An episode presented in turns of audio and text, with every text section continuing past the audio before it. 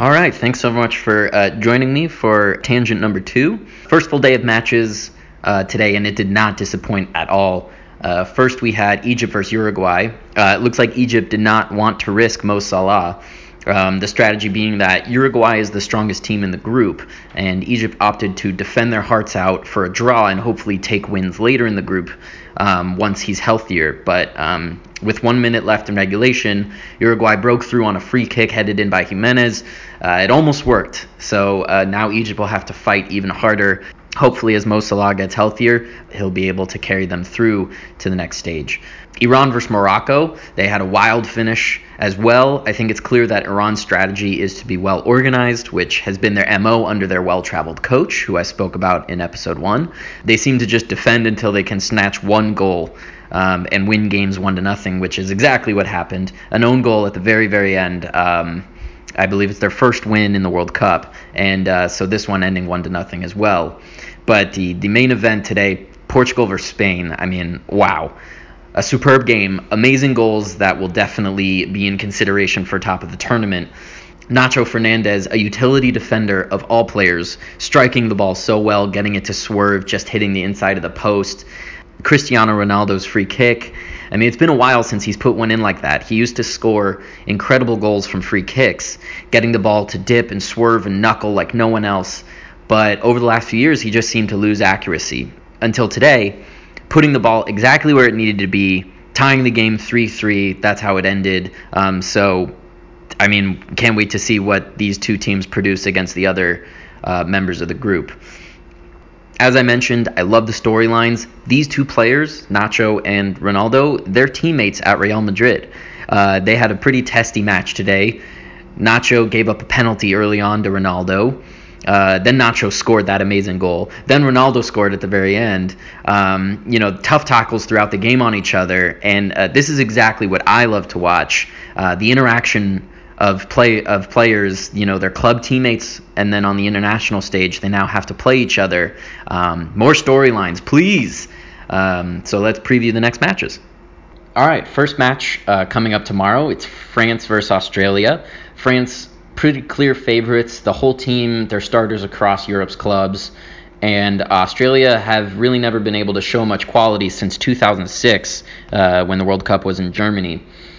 Um, they reached the round of 16 back then, but that was 12 years ago. And one of the stars of that team is still on the team today, Tim Cahill, at 38 years old, which shows the lack of depth that they don't have enough young stars to push him out of the team, even though he's he's struggled to play competitively in club teams, and yet he's still on the national team. That's that's not a good sign. So I I think it's pretty clear that France is going to be a lot for Australia to handle. Argentina versus Iceland is the next match. This is going to be the most interesting match of the day as far as storylines goes. It's all because of Iceland, uh, believe it or not.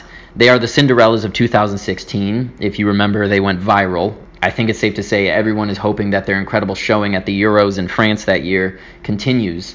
Why was it incredible? Well, uh, it's a nation of 300,000 people. 10% of the population showed up to those matches in France. It's such a small nation, and yet, you know, they created some magic. As Iceland, they just produced such great team play, resulting in a tie with Portugal.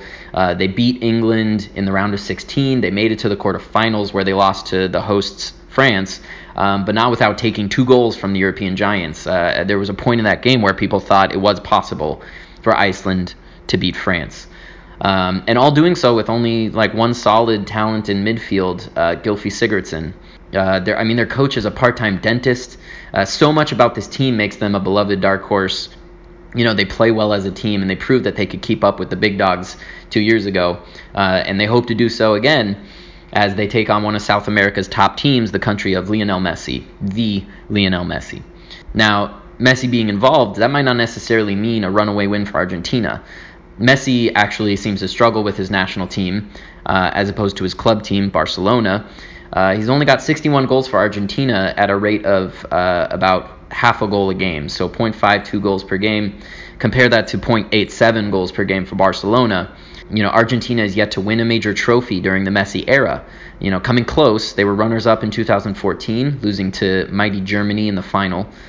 but every now and then they just seem to sputter and give up crucial games despite being led by the best of the best and other offensive powers like Sergio Aguero and Gonzalo Higuain. They have lots of offensive firepower, but it proves that you need great defense too. Uh, as you know, when that offense doesn't show up, that defense can be a weak spot, and they end up losing a crucial game. So definitely something to keep an eye on. The next match, uh, Peru versus Denmark. Not too much going on here. I mean, Denmark is a slightly better team with some decent players that play at significant clubs. Uh, Peru has a lot of inexperienced players, uh, but there's just something about South American teams, the flair that they can provide. It's it's fun to watch sometimes. Um, nevertheless, if there was a game to skip, uh, sorry, Peru and Denmark. Any fans out there, I don't mean any disrespect, but this might be a game to skip if you have to skip one. Final match of the day Croatia versus Nigeria. It's actually a pretty interesting matchup. Uh, these two teams are evenly matched, both teams with solid players, although Nigeria, I think, used to be better than they are now uh, when players like John Mikel Obi, uh, who is still on the team, he used to be a bigger part of Chelsea FC in England, one of the top clubs in the world, and now he plays in China, which I think represents how Nigeria just seems to have less relevant players than in the past. Um, only 56 goals among the whole team compared to Croatia with 116 goals among the team. They're led by Luka Modric, a perennial unsung hero in the midfield. He plays for Real Madrid, and he's been responsible for a lot of their success over the last few years. I mean, while Cristiano Ronaldo takes the headlines, you know, he's what's known as a string puller, meaning he directs the game with his passing from the midfield. So it's a stat that doesn't really make headlines, but it's very important. And with Mario Mandzukic, um, he's a sometimes big time goal scorer at Juventus in Italy. I think they'll win this matchup, but I think Iceland will steal one win from somebody plus a draw from somebody. It, will be enough to put them in the second spot of Group D behind Argentina. And uh, back to my prediction for Group C. So apologies, but the schedule is overlapped a little bit. Um, I think Denmark and France will advance out of that group. All right, so there's your breakdown for the games on June 16th. And yeah, I mean, in years past, you know, we've seen kind of the start to the World Cup kind of be uh, lacking in goals because everybody's trying to be careful and conservative. Clearly, I mean, quality goals are being scored, so hopefully more of the same tomorrow. Enjoy the games, and I'll see you next time.